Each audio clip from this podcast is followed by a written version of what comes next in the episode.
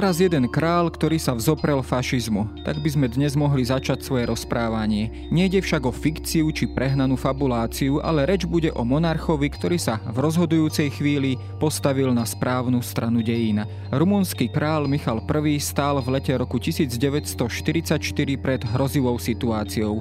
Buď ponechá krajinu v rukách premiéra a Hitlerovho kolaboranta generála Iona Antoneska, alebo sa spojí s domácim odbojom a podnikne riskantnú politiku i vojenskú akciu, vo výsledku ktorej sa Rumunsko pripojí k antihitlerovskej koalícii. Rozhodol sa pre druhú možnosť a aj vďaka tomu Slovensko na konci vojny oslobodzovali i rumunskí vojaci. Je preto až zarážajúce, ako málo o tomto mužovi na Slovensku vieme. Počúvate Dejiny, pravidelný podcast denníka SME. Moje meno je Jaro Valent, som šéfredaktor časopisu Historická revue a rozprávať sa budem s historikom Antonom Hruboňom z katedry bezpečnostných štúdií Fakulty politických vied a medzinárodných vzťahov Univerzity Mateja Bela v Banskej Bystrici.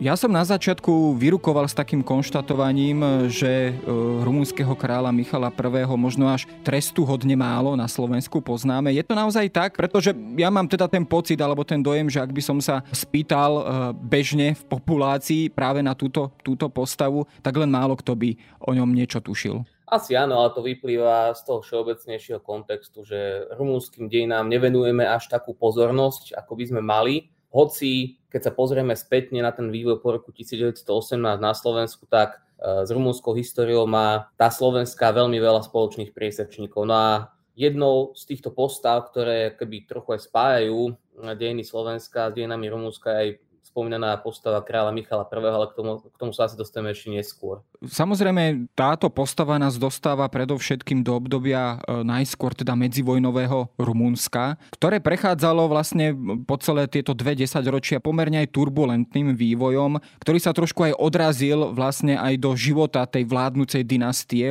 rumunských hohenzolernovcov, či už Ferdinanda I, Karola druhého, alebo potom už samozrejme spomínaného Michala I. E, aká to bola doba Bola to doba politickej nestability v Rumunsku? Tak dvadsiate a tridsiate roky boli v Rumunsku veľmi turbulentné.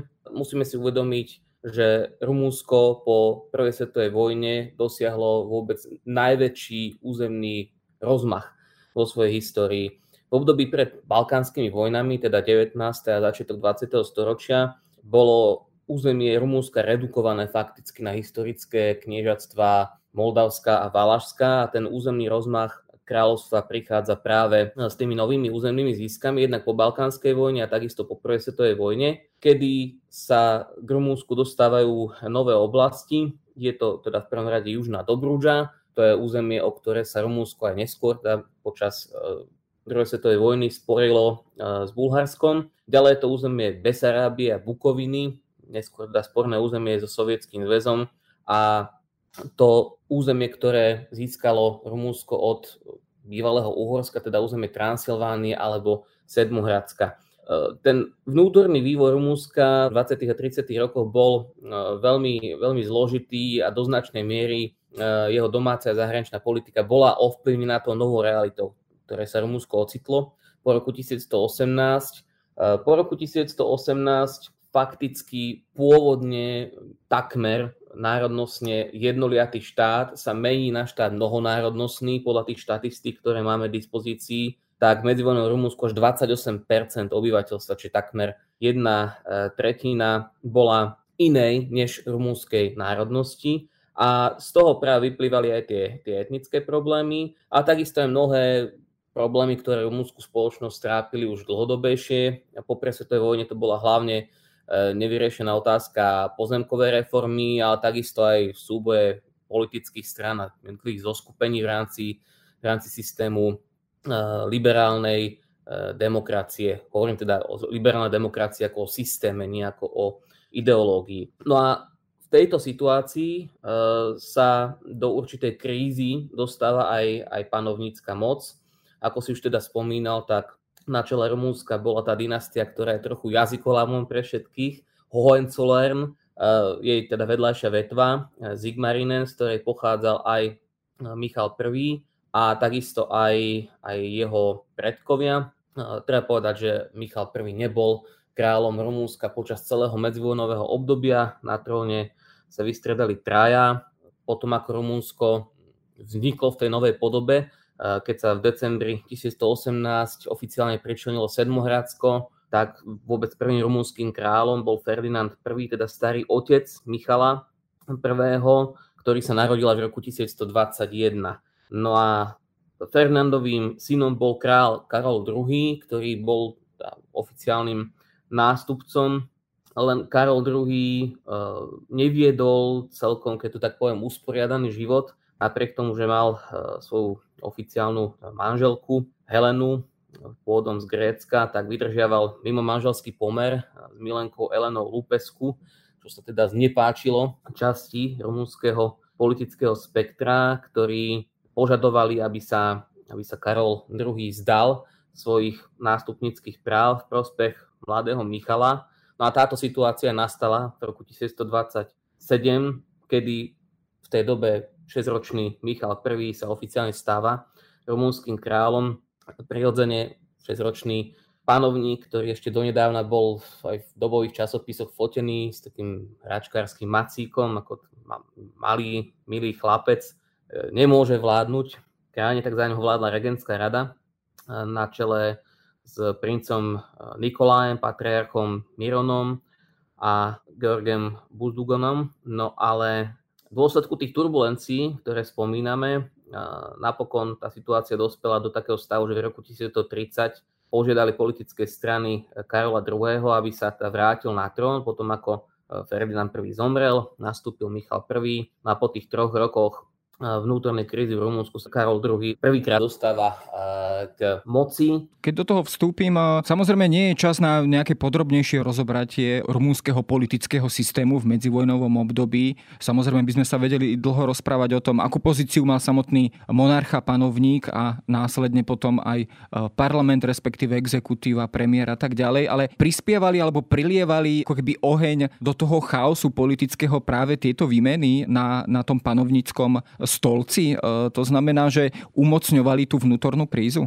No, povedal by som, že tie výmeny na panovníckom stolci boli iba obrazom a odrazom tej vnútornej situácie, ktorá v Rumunsku bola a ktorá napokon v tridsiatych rokoch aj vyústila do stavu, kedy sa veľmi relevantnou súčasťou politického spektra v Rumunsku stávajú aj antisystémové strany, ktoré chceli ten spoločenský poriadok fakticky radikálne pozmeniť. A jednou z tých strán bola napríklad Legia Archaniela Michala, známa ako Železná garda.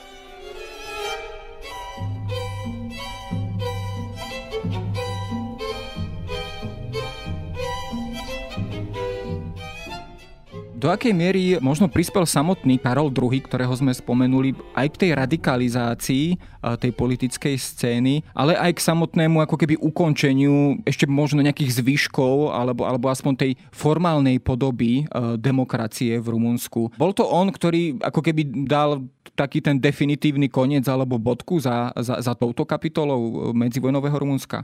Áno, bol to samotný Karol druhý, ktorý v roku tisíc sto tridsaťosem vo februári vydal dekret o likvidácii ústavy, čím bol prakticky zrušený systém voľnej súťaže politických strán. Vznikol tzv. Front národnej obrody. Keby som to mal niečomu pripodobniť, tak to bol podobný systém, ako vládol v Československu v rokoch štyridsaťpäť štyridsaťosem, kedy iba teda veľmi limitovaná bola možnosť zapojiť sa do toho politického systému. Niektoré strany boli vyslovene zakázané, postavené mimo zákon. No a viedlo to napokon k tomu, že v Rumunsku začal vládnuť ešte väčší chaos, než v období pred rokom tisíc sto tridsaťosem. Ja len taký štatistický údaj spomeniem, že od pády vládu Octaviana Gogu vo februári tisíc deväťsto tridsaťosem až po nástup generála Iona Antoneska v septembri tisíc sto štyridsať sa prestriedal celkov deväť vlád. deväť vlád za dva a pol roka. Potom ešte teda v tejto súvislosti, keď hovorím o konci e,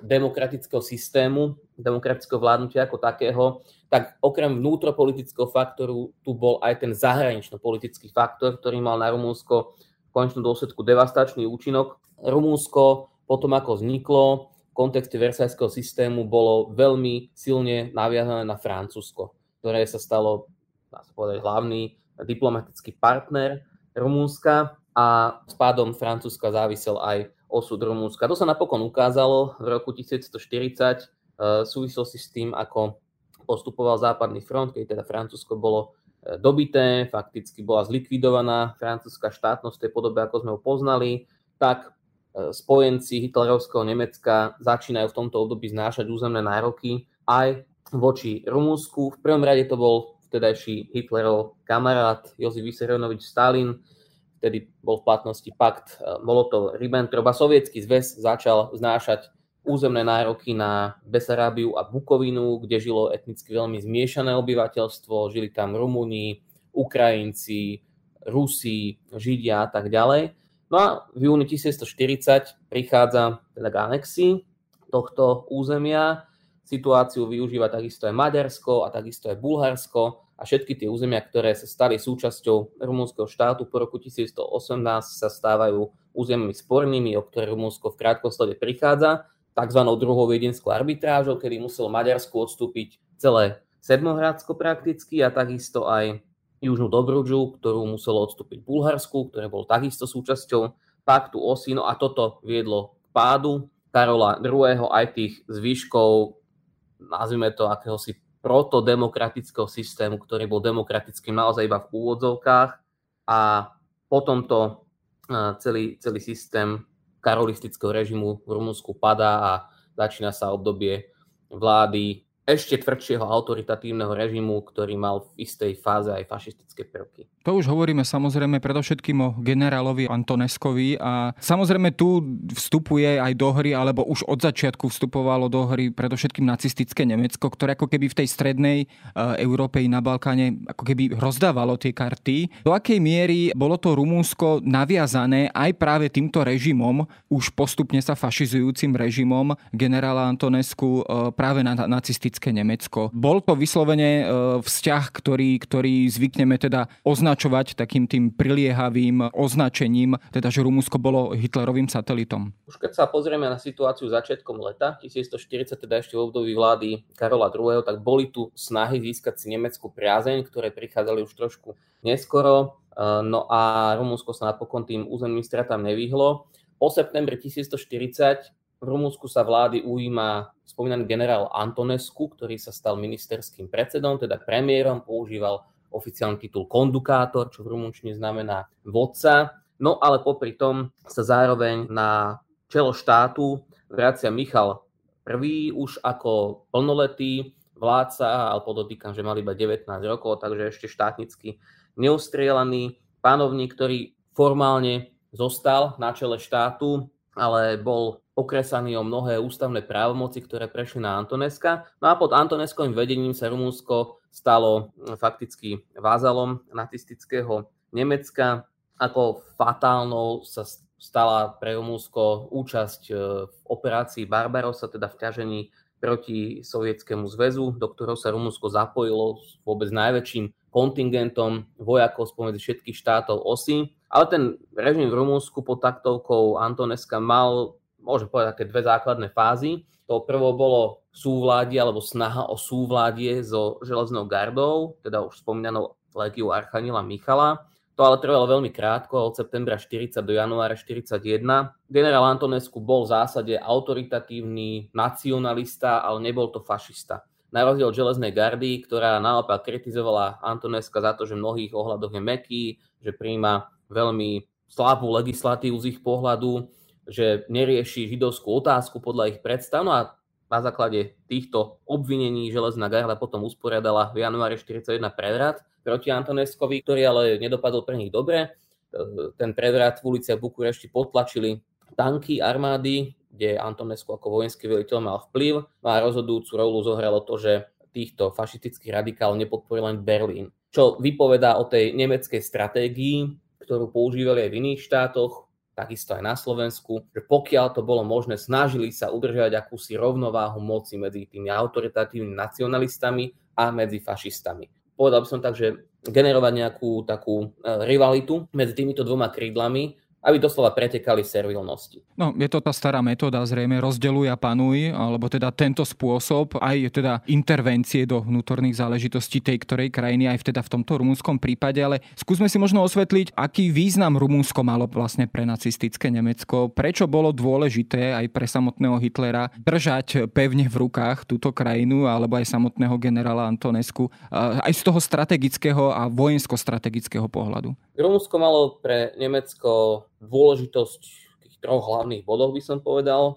Tým prvým bola armáda. Rumunská armáda, ako som už spomínal, sa masívne zapojila do operácie Barbarossa, o čo si v Rumunsku slubovali nápravu krívd druhej viedenskej arbitráže, teda nádejali sa, že Sedmohradsko, ale minimálne časť Sedmohradskej bude navrátená, čo napokon sa počas druhej svetovej vojny nezrealizovalo, ale rumunská armáda v každom prípade, ako som hovoril, veľmi intenzívne podporovala vojnové úsilie nacistického Nemecka. V Sovietskom zväze bolo nasadených veľké množstvo vojakov, tretia a štvrtá rumunská armáda fakticky, ktoré tvorili štrnásť divízií a ďalších osem brigád. Podľa tých štatistík, ktoré sú zachované, išlo o cirka tristodvadsať tisíc mužov. No a ďalšie tie dve dôležité zložky podpory vojnového úsilia nacistického Nemecka boli v prvom rade hospodárska pomoc.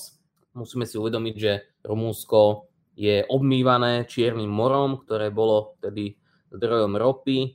No a ropa a ropné produkty boli veľmi dôležité pre nemecké vojnové ťaženie pre mechanizované jednotky Tretej ríše, takže to bol ďalší aspekt.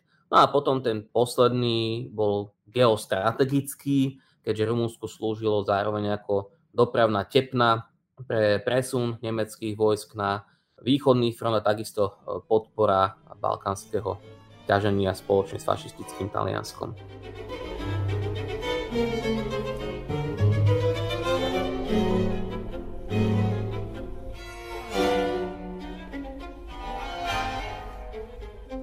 Ako sa vlastne prejavilo toto ťaženie alebo účasť Rumunska v operácii Barbarossa na domácej verejnej mienke? Bola to zrejme nepopulárna vojna medzi radovým obyvateľstvom. Do akej miery možno teda prispeli aj tie straty, ktoré boli naozaj veľké, straty padlých vojakov na boiskách, ako prispeli možno aj k tej zmene aj na tých vyšších pozíciách, politických pozíciách a politických špičkách, respektíve kedy sa začalo teda uvažovať o tom, teda, že Rumunsko by mohlo preskočiť Na, na druhú stranu vojnového konfliktu a, a postaviť sa teda proti nacistickému Nemecku.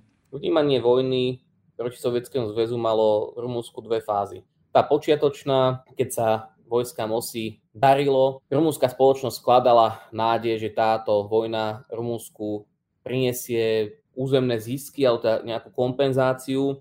Spomínal som teda už, že Sedmohradsko Rumunsku prinavrátené nebolo, ale ako takú istú formu náhrady Hitler Rumunsku priznal územie nazývané Transnistria, ale aj po, alebo aj Podnestersko, ale nemôžeme pod tým chápať to Podnestersko, ktoré existuje dneska ako neuznaná republika na východe Moldavska, ale ako širšie územie v oblasti okolo Čierneho mora s centrom v Odese. No ale správa tohto územia sa neskôr stávala pre samotných Rumunov skôr príťažou a taký zlom nastáva hlavne práve v súvislosti s tými neúspešnými bitkami, bitka pri Stalingrade, kde padlo aj obrovské množstvo Rumunov a začína sa aktivizovať aj opozícia. Vzhľadom na geografické pomery Rumúnska po všetkých tých územných amputáciách si nemôžeme predstavovať, že tam vznikol rozsiahly partizánsky odboj, na to Rumúnsko oklieštené o značnú časť Karpát jednoducho nemalo celkom prírodné podmienky, obzvlášť teda tá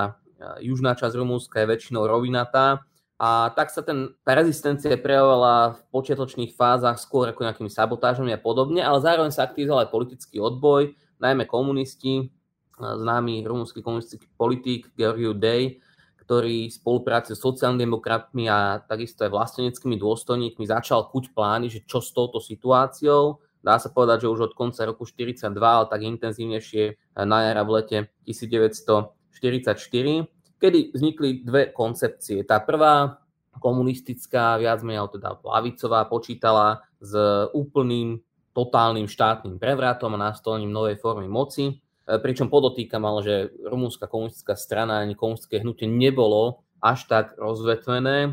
Ona tá rumúnska komunistická strana sa masou stáva až v roku štyridsaťpäť postupne v dôsledku sovietizácie. No a tá druhá koncepcia, ku ktorej sa prikláňali aj tie konzervatívnejšie politické kruhy v Rumúnsku, spočívala v pláne na tzv. Postupné výdenie alebo postupné vystúpenie z vojnového konfliktu, čo napokon aj Antonescu Hitlerovi navrhol na spoločnej schôdzke v začiatku augusta štyridsaťštyri, kde je argumentov ako veľmi racionálne, že jednoducho už rumúnska armáda pred kolapsom, ale Hitler mu tvrdil, že nech je pokojný, že čoskoro do bojov zasiahnu nové zbrane a teda všetko bude v poriadku, no ale to sa napokon nestalo a veľký podiel na to mal práve aj monarcha Michal Prvý, ktorého hviezdna chvíľa prišla práve v auguste štyridsaťštyri. No a tu si skúsme aj osvetliť takú jeho pozíciu, akú zastával práve v tomto momente. On teda bol prirodzene zo svojej funkcie najvyšším veliteľom armády, alebo teda ozbrojených síl Rumunska. Ale do akej miery on, on mohol priamo zasáhnuť aj do toho politického vývoja? Mal v rukách kompetencie vymenovávať a odvolávať premiéra alebo aj jednotlivých ministrov, respektíve akú pozíciu zastával aj v tých plánoch odboja? Bol jednoducho neodlúčiteľnou súčasťou toho plánu aj vzhľadom na tieto jeho kompetencie a možnosti a postavenie? No keď to porovnáme s obdobím vlády jeho otca Karola Druhého, hlavne po roku tridsaťosem, kedy si osoboval fakticky diktátorské právomoci, tak po nástupe Antoneska bola Michalova pozícia značne oslabená, ale tie ústavné kompetencie, ktoré panovníci majú, si stále zachoval. A tam patrí práve, ako si už spomenul, aj odvolávanie ministerského predsedu, prípadne členov vlády. No a toto sa snažil využiť práve aj odboj, ktorý inicioval tajné stretnutie s Michalom Prvým, keď už naozaj situácia na frontoch bola zlá. V polovici júna devätnásťstoštyridsaťštyri sa aj Michal Prvý stretol s predstaviteľmi odboja a tam teda sa diskutovalo o tom, že čo, čo s tým, kam tá situácia by asi mala smerovať. Okruh Michala Prvého navrhoval, aby došlo iba k výmene vodcu, teda ministerského predsedu, aby Antoneska vystriedal stúpenec Karola Druhého, Jon Žigurta, ale to napokon teda sa odmietlo. Časť tých konzervatívnejších rumúnskych politikov mimochodom aj chcela informovať o plánovaných zmenách nemeckého vyslanca v Bukurešti Manfreda von Killingera, ktorý predtým vykonával post šéfa diplomatskej misie v Bratislave v slovenskom štáte, no ale to celkom dobrý nápad nebol, keďže Nemecko by veľmi rýchlo akýmkoľvek takýmto plánom zabránilo. No a napokon dospel sa do toho konsenzu, že v auguste devätnásťstoštyridsaťštyri bol dvadsiateho tretieho augusta Antonescu predvolaný na strategickú poradu v paláci za účasti Michala Prvého ako panovníka, minister zahraničných vecí, Mihaja Antoneska, to nebol žiaden jeho príbuzný, iba menovec, no a generál Konstantin Sanatesku. Antonescu tam informoval kráľa o situácii na fronte, na čo kráľ reagoval tým, že mu predostrel alternatívu prímeria, ktorú dohodol s odbojom. Antonescu vedomí si svojho dobrého vzťahu s Hitlerom, ktorý ho inak uznával ako vojenského veliteľa a naozaj ho teda rešpektoval, tak toto ponúkané riešenie odmietol, hovoril, že to je v praxi nerealizovateľné. No a Michal Prvý vedomí si možných dôsledkov konal veľmi rýchlo a Jona Antoneska počas tej schôdze nechal zatknúť, čím sa začal v Rumunsku štátny prevrat. O niekoľko dní na to vypukol prevrat známy ako Slovenské národné povstanie aj na Slovensku, čiže Nemcom sa fakticky začal celý ten front rúcať. Michal Prvý zápätí vyhlásil v rádiovom práve vystúpenie Rumunska z Paktu Osi, no a rumunskej armáde nariadil obrátiť zbrane proti Nemcom, čím Rumúnsko de jure vystúpilo z Paktu Osi.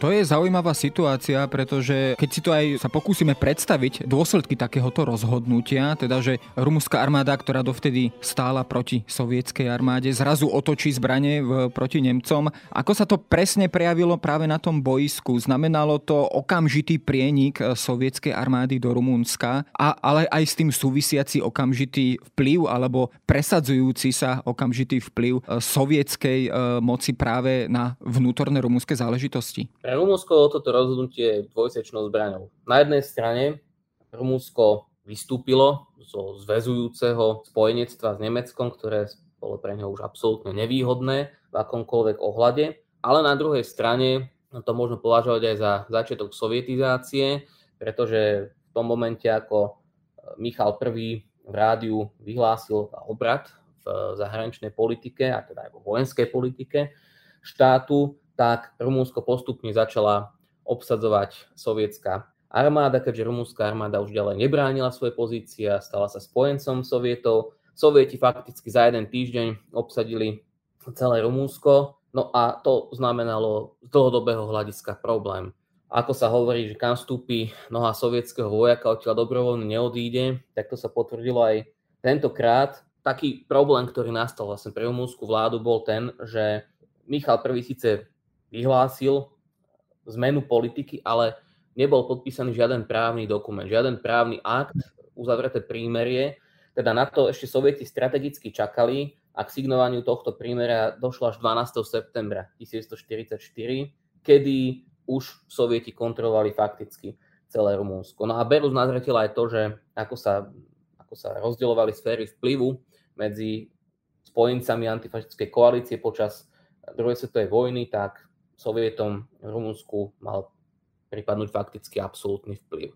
Takže bola to, dá sa povedať, že veľmi, veľmi taká vydláždená cesta postupnej sovietizácie Rumunska, ktoré sa začalo realizovať postupnými krokmi, dá sa povedať, od jary devätnásťstoštyridsaťpäť a vyústilo to napokon až v decembri devätnásťstoštyridsaťsedem, kedy Michal I musel abdikovať. Tu sa vlastne dostáva Michal I opäť do rozporuplnej situácie, pretože postavil sa síce na odpor jednej totalite, fašistickej totalite, ale v podstate čelil okamžite vlastne aj následnej komunistickej alebo sovietskej e, moci a totalite. Mal on vôbec nejaké možnosti z očí v oči tejto situácii jej akýmkoľvek spôsobom čeliť? Vyvíjal snahy, e, či už na, povedzme na tej vládnej úrovni menovaním konkrétnych ministrov alebo snahy vymenovať skôr demokratickejších premiérov, alebo jednoducho musel počúvať na slovo sovietských emisárov aj pri kreovaní tej vnútornej politiky a jej personálneho zloženia?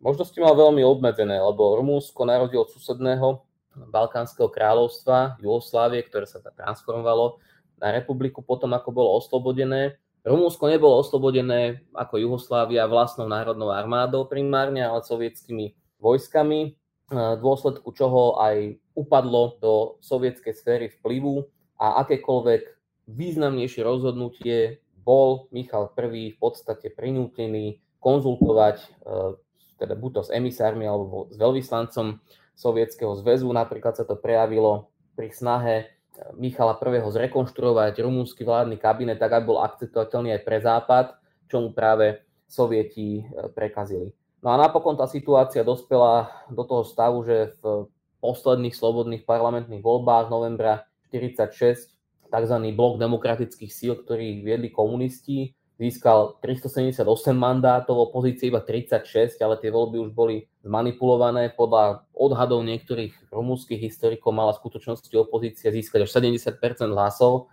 e, takže tam sú také paralely aj, aj, aj s voľbami v jednom štáte pred niekoľkými rokmi, čo sme sledovali, nie? Teda, že ten kandidát, ktorý vyhral, v skutočnosti prehral, tak niečo podobné sa stalo aj v Rumúnsku. No a tým, že komunistická strana Rumúnska, ktorá, ako som spomínal, sa masovo začala stávať až od jary devätnásťstoštyridsaťpäť, získavala pozície v dôležitých strategických rezortoch, ako rezort obrany, rezort vnútra a tak ďalej. Získavala kontrolu nad štátom, mohla čistiť doslova jednotlivé inštitúcie od politických oponentov, tak sa začne taká pozvolná postupná sovietizácia a odburávanie zvyškov pluralitného systému. Do toho ešte Rumunsko zasiahlo aj obrovský hladomor, ktorý sa komunisti snažili prekrývať rôznymi takými zástupnými témami, boja s opozíciou. No ale napokon tá situácia dospela do stavu, kedy voči komunistom stál fakticky už iba osamotený panovník Michal I., a v roku devätnásťstoštyridsaťsedem, ako som spomínal, bol napokon prinútený komunistickými lídrami Gheorghiu-Dejom a takisto aj Grozom abdikovať na svoju funkciu, vzdať sa panovníckeho titulu, v dôsledku čoho sa aj Rumúnsku stalo tridsiateho decembra tisícstoštyridsaťsedem republikou. Ďalšie osudy Michala I. v exíle už by boli samozrejme kapitolou samou o sebe, ale keď urobíme taký pomerne veľký časový prestrih, on teda prežil aj toto obdobie, viac ako štyridsaťročné obdobie komunizmu v Rumunsku a po páde komunizmu v decembri devätnásťstoosemdesiatdeväť po tej slávnej revolúcii v Rumunsku opäť sa otvárali pred ním možnosti teda návratu do vlasti. Kedy sa on teda poprvýkrát objavil v Rumunsku vo svojej vlasti a akým spôsobom sa aj tá politická scéna a verejnosť v Rumunsku na ňo dívali a prijímali? Tak Michal I. sa snažil do Rumúnska vrátiť začiatkom deväťdesiatych rokov, prvýkrát v apríli deväťdesiatdva, čo mu ale úrady neumožnili, keďže nemal rumúnske štátne občianstvo, ktorého komunisti zbavili, tak aj domáce politické inštitúcie, politické strany mu robili problémy, totižto obávali sa jeho popularity, ktorá bola obrovská medzi Rumunmi. Rumúni ho chápali ako žijúcu legendu, symbol protikomunistického odporu, hoci treba povedať, že on nemal nejaké politické ambície, že by, že by sa chcel vrátiť do čela štátu alebo podobne. Neskôr teda sa situácia vyriešila, v roku deväťdesiatsedem občianstvo bolo vrátené, no a v tom ďalšom období pre Rumúnsko odviedol veľmi dobré služby na poli diplomácie pri snahe Rumúnska vstúpiť do euroatlantických štruktúr, do EÚ, do NATO, keďže pochádzal z šľachtického rodu, angažoval sa aj v európskych otázkach ako mnoho ďalších monarchov, ako Otto von Habsburg a tak ďalej, tak jeho meno otváralo Rumúnsku dvere významným svetovým štátnikom, ale v Rumúnsku sa nezdržiaval trvalo, on žil v exíle vo Švajčiarsku v Obon, kde, kde napokon aj zomrel v roku dvetisícsedemnásť a medzi Rumúnskom a svojím sídlom takto e, pendloval.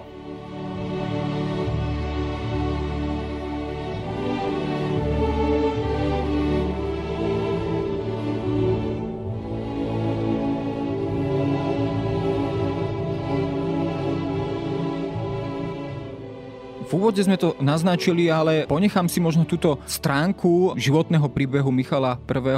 nakoniec a teda to je tá spätosť so Slovenskom. Koniec koncov práve naše územie oslobodzovala aj rumunská armáda, alebo teda rumunskí vojaci v závere druhej svetovej vojny. Koľko ich na našom území vlastne padlo pri oslobodzovaní Slovenska? Do akej miery je možno aj táto, táto skutočnosť zdôrazňovaná a dostatočne, dostatočne známa na Slovensku? Pri oslobodzovaní Slovenska zahynulo naozaj obrovské množstvo rumunských vojakov, väčšina z nich je pochovaná na vojenskom cintoríne vo Zvolene. Tie počty sa odhadujú približne do jedenásť tisíc. No a keď spomínaš aj to, tú spätosť Michala I. so Slovenskom, tak práve pri jednej zo svojich ciest v roku dvetisícpäť v máji pri príležitosti okrúhleho výročia konca druhej svetovej vojny, šesťdesiate, ak dobre počítam, navštívil aj tri slovenské mestá, Bratislavu, ďalej Zvolen, vojenský cintorín, takisto aj Banskú Bystricu, kde vzdal hold pamiatke rumúnskych vojakov, navštívil vtedy novú expozíciu Múzea slovenského národného povstania a takisto sa poklonil aj pri obelisku. Kto navštívil Banskú Bystricu, tak určite mu je známy ten monument na centrálnom námestí, ktorý je venovaný oslobodeniu mesta v marci devätnásťstoštyridsaťpäť, ale podotýkam, že Slovensko a Banskú Bystricu takisto neoslobodzovali iba Sovieti, ale aj Rumúni ako súčasť sovietskej armády, ktorým sa práve Michal I. bol ako bývalý panovník pokloniť. Keď si tak na záver zhodnotíme tú jeho pozíciu v rumúnskych dejinách, ale aj všeobecne v dejinách Európy, aká bola? Môžeme to porovnať povedzme aj so Slovenským národným povstaním, ktoré tak povediať zachránilo česť, národnú česť Slovákov, tým teda, že vystúpili voči fašizmu. Môžeme sa podobným spôsobom dívať aj na Michala I. a na práve toto jeho rozhodnutie z leta roku devätnásťstoštyridsaťštyri jednoznačne sa postaví voči fašizmu? Michal I.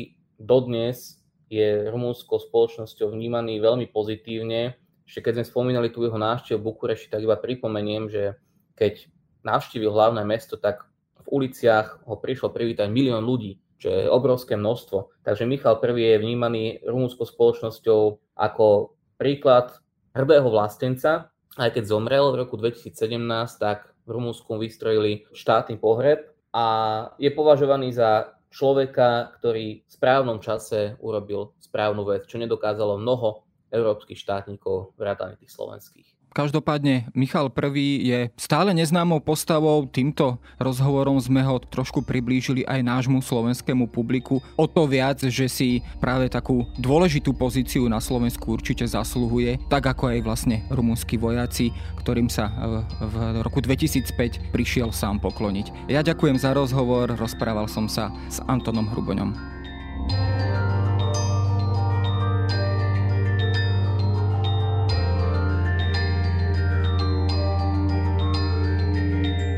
To je na dnes všetko. Počúvali ste Dejiny, týždenný podcast denníka es em e a Historickej revue. Podcast Dejiny vychádza každý týždeň v nedeľu. Prihláste sa na jeho odoberanie vo svojej podcastovej mobilnej aplikácii na platformách Google Podcasty, Apple Podcasty alebo v službe Spotify. Všetky diely nájdete aj na adrese sme bodka es ká lomka dejiny alebo historickarevue bodka com. Ak sa vám podcast páči, môžete ho ohodnotiť. Ak mi chcete poslať pripomienku, môžete sa pridať do podcastového klubu denníka es em e na Facebooku alebo mi poslať mail na adresu jaroslav bodka valent zavináč petitpress bodka es ká. Ja som Jaro Valent a na tvorbe tohto podcastu sa podielal aj Viktor Hlavatovič.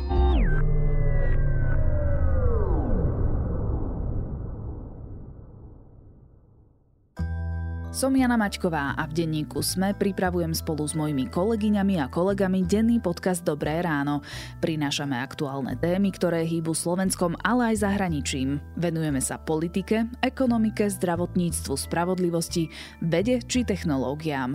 Proste témam, ktoré nás dennodenne ovplyvňujú a o ktorých chceme vedieť viac. Podcast Dobré ráno ako vašu dennú informačnú výbavu nájdete vo vašej podcastovej aplikácii alebo na podcasty bodka es em e bodka es ká.